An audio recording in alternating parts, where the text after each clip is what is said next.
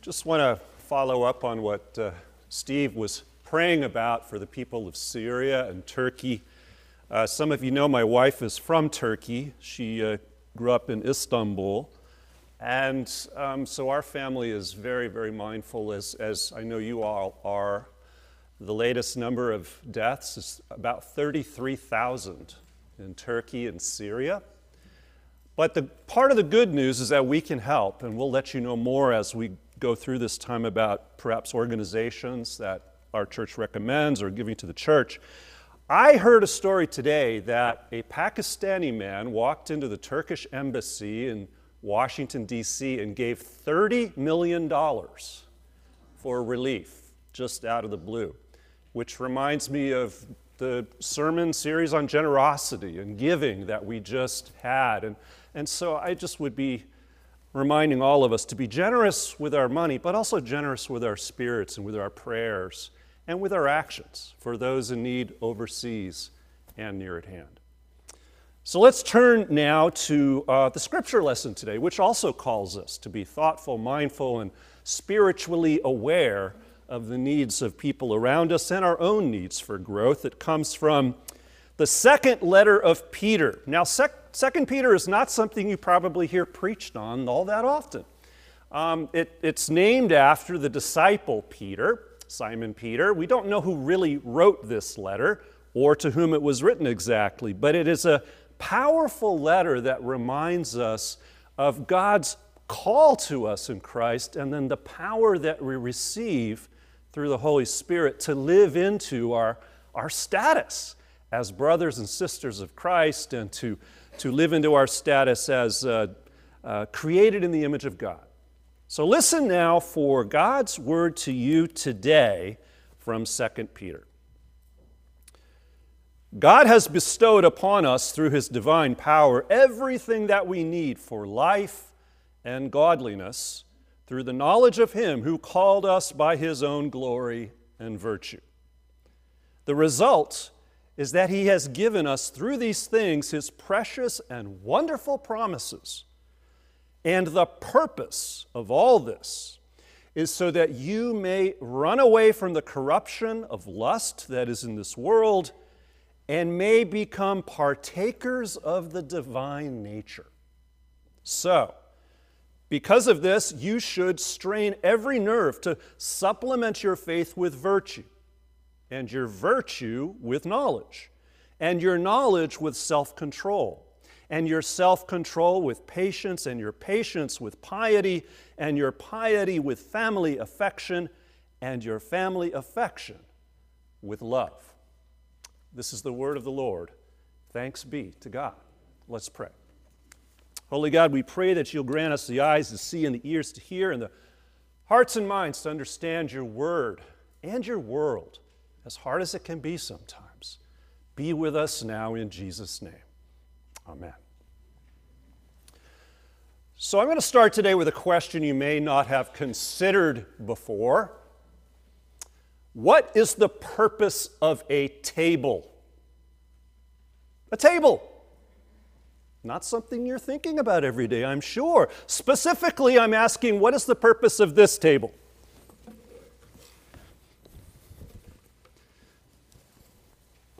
Okay, I'm not usually a prop preacher, but here's our prop for today.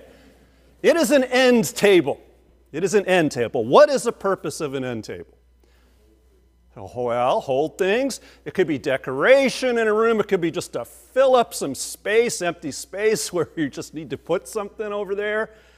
But the basic, obvious purpose for an end table is exactly what somebody said it is to be a stable, raised platform to hold stuff. Okay?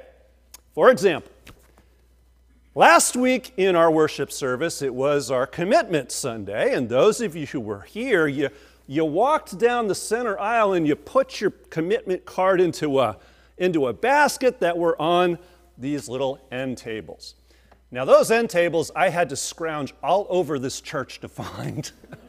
And that reminded me that, as a lot of us know, for many, many years we've been short of tables here in the sanctuary.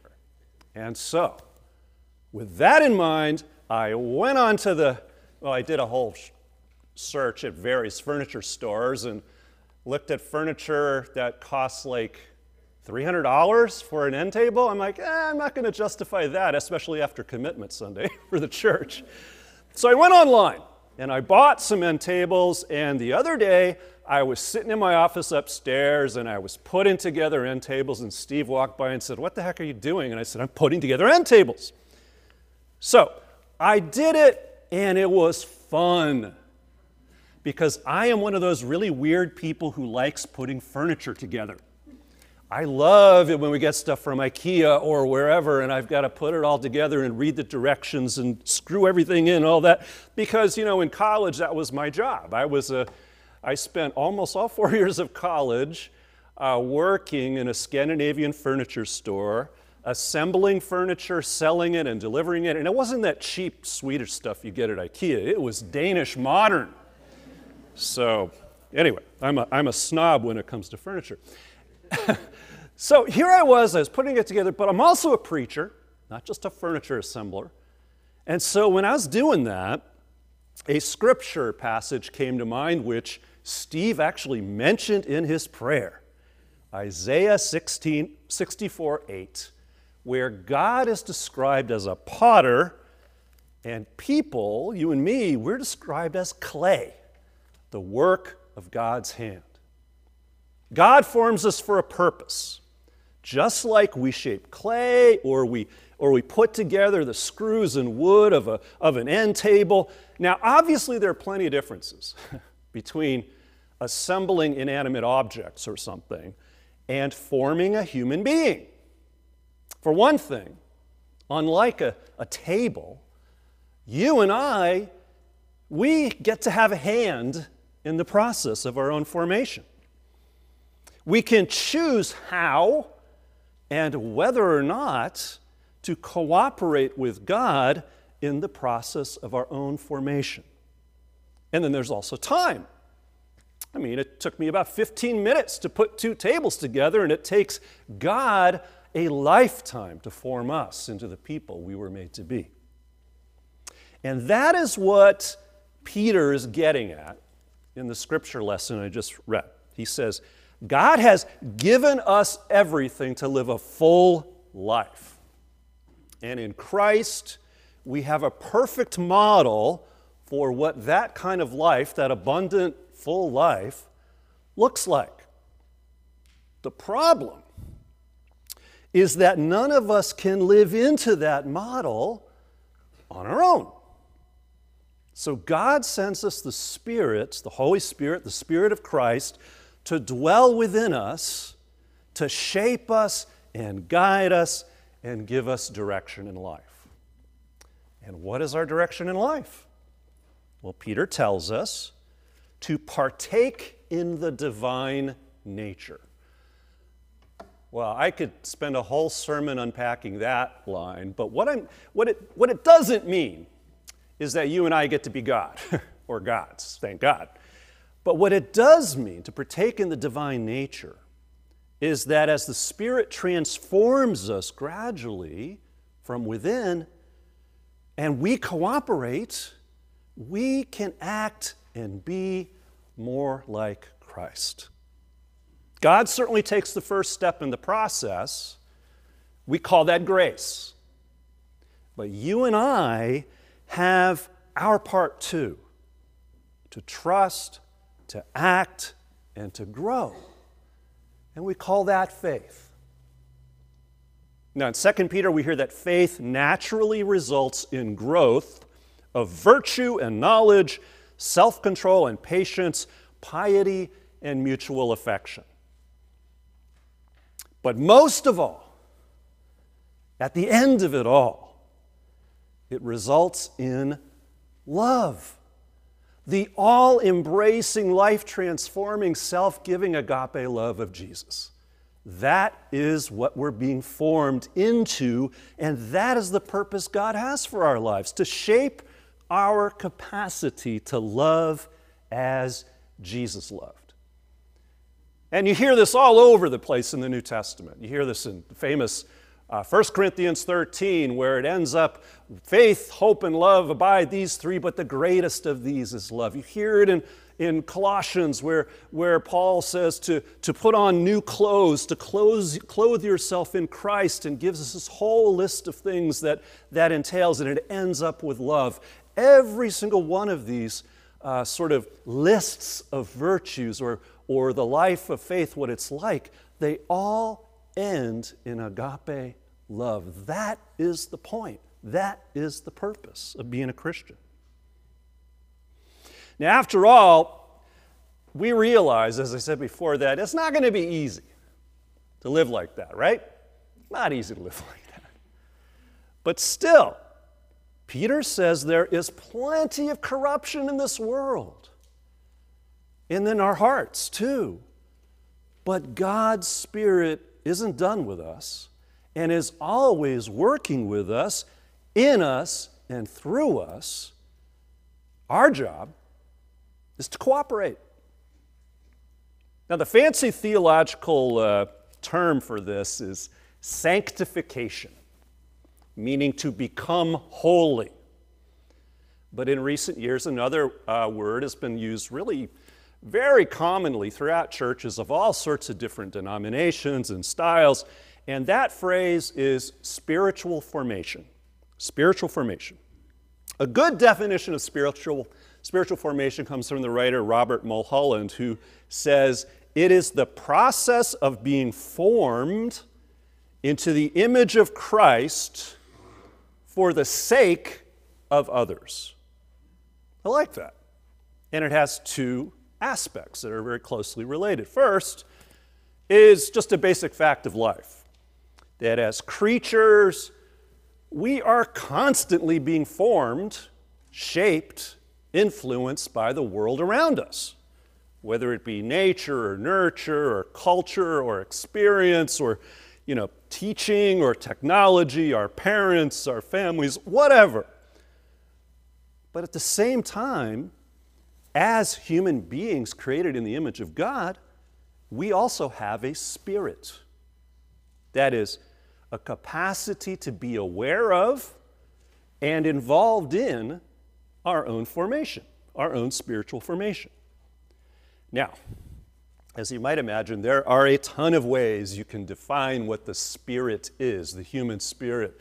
Uh, and way too many ways for me to get into in one sermon. So, what I want to say is this usually, the spirit, our spirit, human spirit, is identified with the soul or the heart or the will of a person. It's the unifying essence or the executive function of who you are as an individual. It's basically what makes you tick. For example, imagine you are in a bookstore. Remember those bookstores? Yeah. used to have them all over the place. Bookstore. Imagine you're in a bookstore and you see a book on the shelf and it's about spiritual formation. And you think to yourself, hey, well, I've been meaning to read and learn more about prayer and and you know all this spiritual stuff and so you reach for the book and then right then you remember an argument you just had with your spouse about family finances.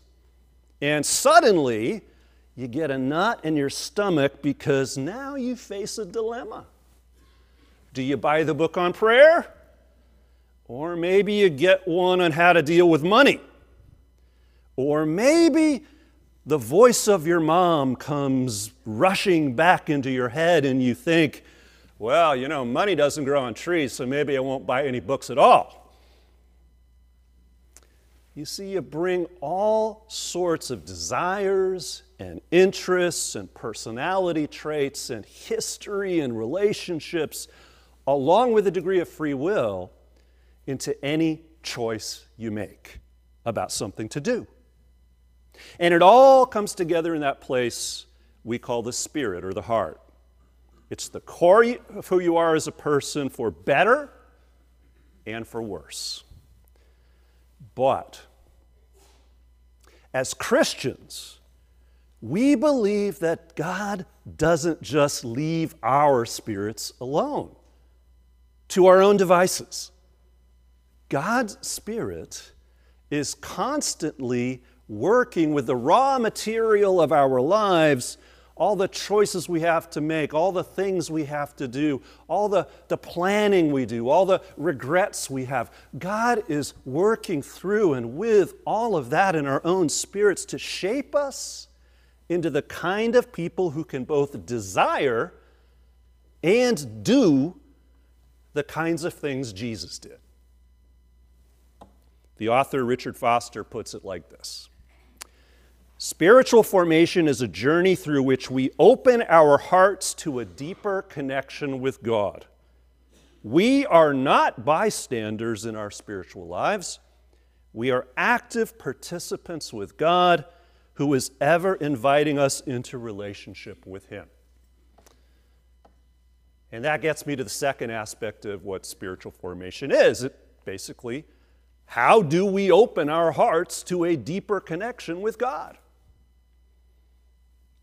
A few years ago, I, I, think I shared this in a sermon with some of you, but a few years ago, I took uh, what turned out to be a trip of a lifetime for me. I went with a group of other pastors to Washington, D.C. to visit the Church of the Savior.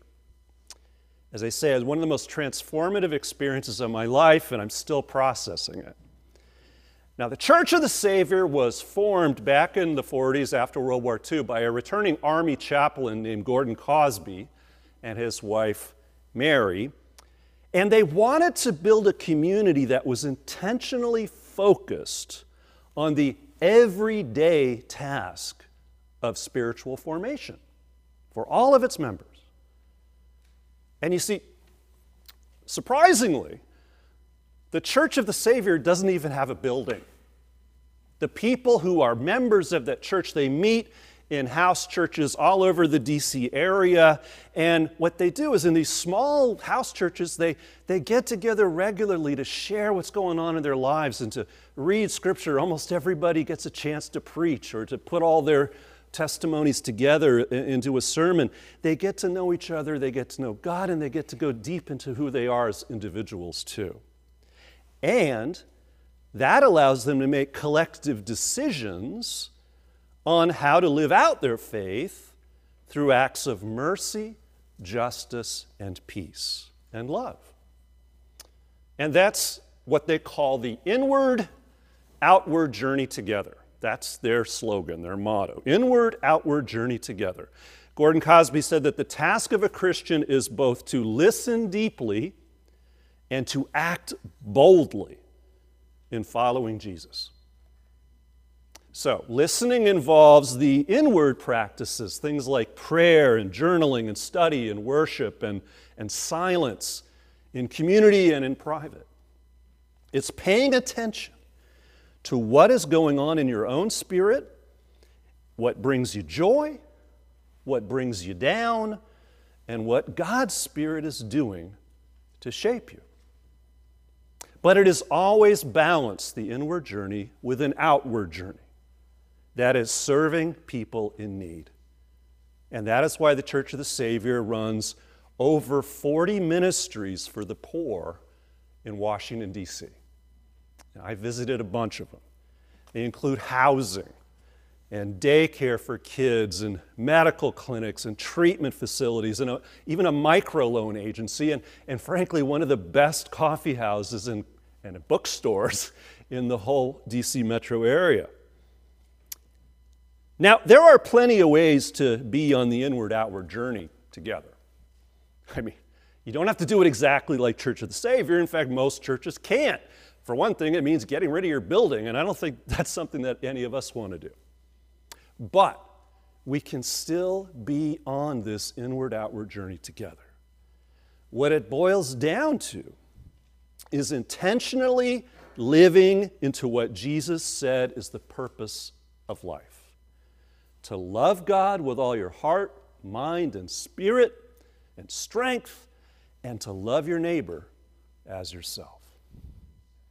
When you do that on a consistent basis, you're cooperating with the Spirit to be more like Jesus course, that begs the question of what version of Jesus are we talking about? right? There's so many versions of who Jesus was, what he, what he was like. Uh, what would he want? Remember that bracelet everybody used to wear, WWJD? What would Jesus do? Well, it kind of depends on your image of Jesus, right? Is it the Jesus who said the love of money is the root of all evil? Or is it the Jesus of prosperity gospel preachers who say that money is the root, the core, the proof of God's blessing? Or is it the Jesus who told his disciples to turn the other cheek? Or is it the one Christians have used for centuries to justify violence and abuse in the name of Jesus? You see, part of the task of spiritual formation is to learn what kind of Jesus God wants to turn us into. So you can listen to sermons, you can study the Bible, read books, go to classes. You can ask questions, right? What was Jesus like? What did he do? What were his motivations? What, what moved him? What, what were his passions? How did he treat people? Why did he ask them to follow? Why did they decide to follow him? And what did Jesus tell them to do? Then you can try to do what Jesus tells us to do as his disciples and see what impact it has on your life, almost like an experiment. Do the kinds of things Jesus says to do and see what happens in your own life, in our church, and in the world. That can involve inward practices of prayer and worship and reflection, and outward acts to seek healing and wholeness and justice and peace. The word for that in Hebrew, all that is shalom, working for shalom. Now, a term that is often used to describe these sorts of practices is spiritual disciplines. And in next week's sermon, I'm going to talk more about them as we approach the season of Lent. And I'm going to invite you to, rather than just give stuff up, which might be appropriate for some of us, to think about taking on a practice or two to draw you closer to God and be intentional about the process. But right now, I want to look at what we are doing here at Piedmont Community Church uh, in the area of spiritual formation. So, last July, uh, in response to the mission study that so many folks participated in in the church about the future direction that our congregation is going in, we formed a spiritual formation task force.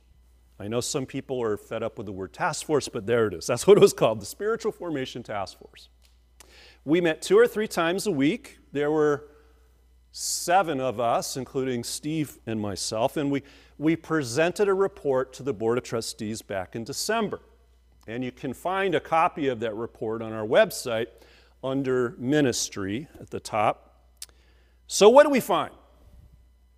Well, first of all, like in any congregation, spiritual formation happens at Piedmont Church in all sorts of ways.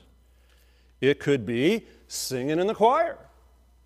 It could be serving a meal in a homeless shelter. It could be participating in a life group here once a week. It could be serving on a board or a mission team. It could be all sorts of things, big commitments and small. The Spirit is forming us all the time, whether or not we're aware of it. And then the task force develops some principles to guide us as we decide what kinds of things do we want to do as a congregation as we move forward. And so we, uh, we, we decided on certain principles, as the word I just used, certain principles to guide us into thinking about ways in which we can intentionally grow into the people God made us to be, to love like Jesus. So the first principle is to recognize, as I said, that the Spirit is already intimately involved in transformation and growth are possible in everything we do as a congregation and as individuals. And that reality should be celebrated, recognized, and it should guide us in whatever decisions we make about our life together. How is the Spirit of God involved in what we're doing? Second, spiritual formation always involves an inward outward dynamic. We seek to grow our true selves as God's beloved children and to see and treat everybody else according to the same light. And third, while there are identifiable stages and seasons in life in spiritual formation, no church program is going to appeal to everyone equally. So, in what we offer, what we decide to do, we need to strive to meet people where they are.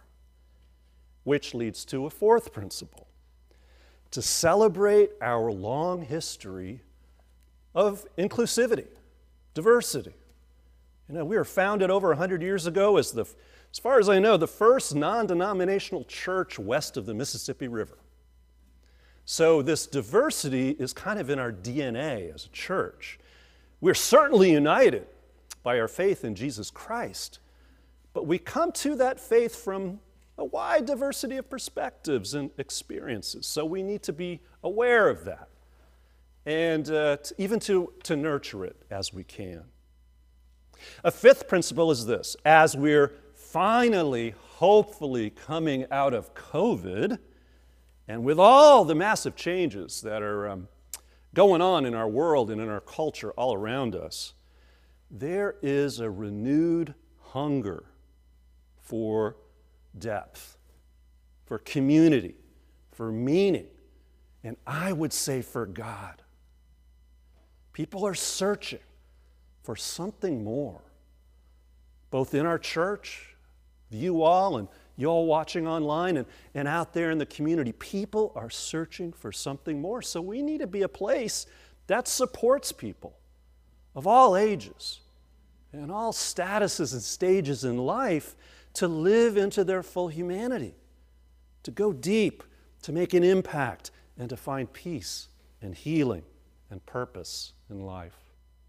So, for example, for a year and a half, along with the other small groups that meet regularly, including the choir, we have established life groups who get together here every week at the church to go deep in matters of faith and life. And we just ended one season. We're taking a couple of weeks off. And if you want to sign up for a life group for the season of Lent, you can do so out in the courtyard or online.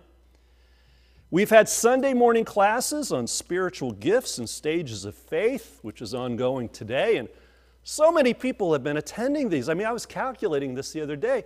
I think we've, had, we've averaged about 30% of our worship attendance has been going to our Sunday morning classes. That's pretty good. There's a hunger, people, in here and out there.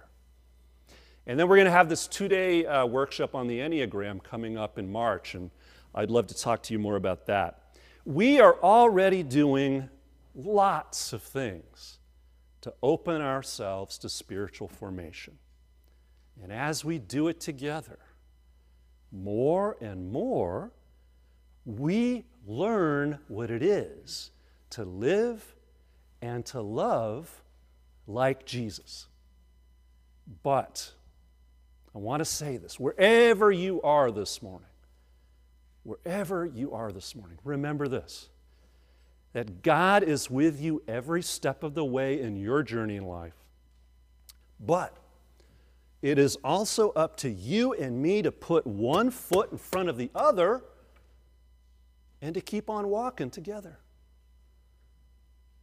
I'm going to close with a blessing that really touches my heart. It comes from a Methodist minister named Kathy McShane. And she writes this May God bless you, keep you, and be gracious unto you. May God give you peace, never to sell yourself or God short, grace to risk something big for something good, grace to remember that the world is now too dangerous for anything but truth, and too small for anything but love. So may God take your mind and think through it. May God take your lips and speak through them. May God take your hands and do good with them. May God take your heart and set it on fire. In Jesus' name. Amen.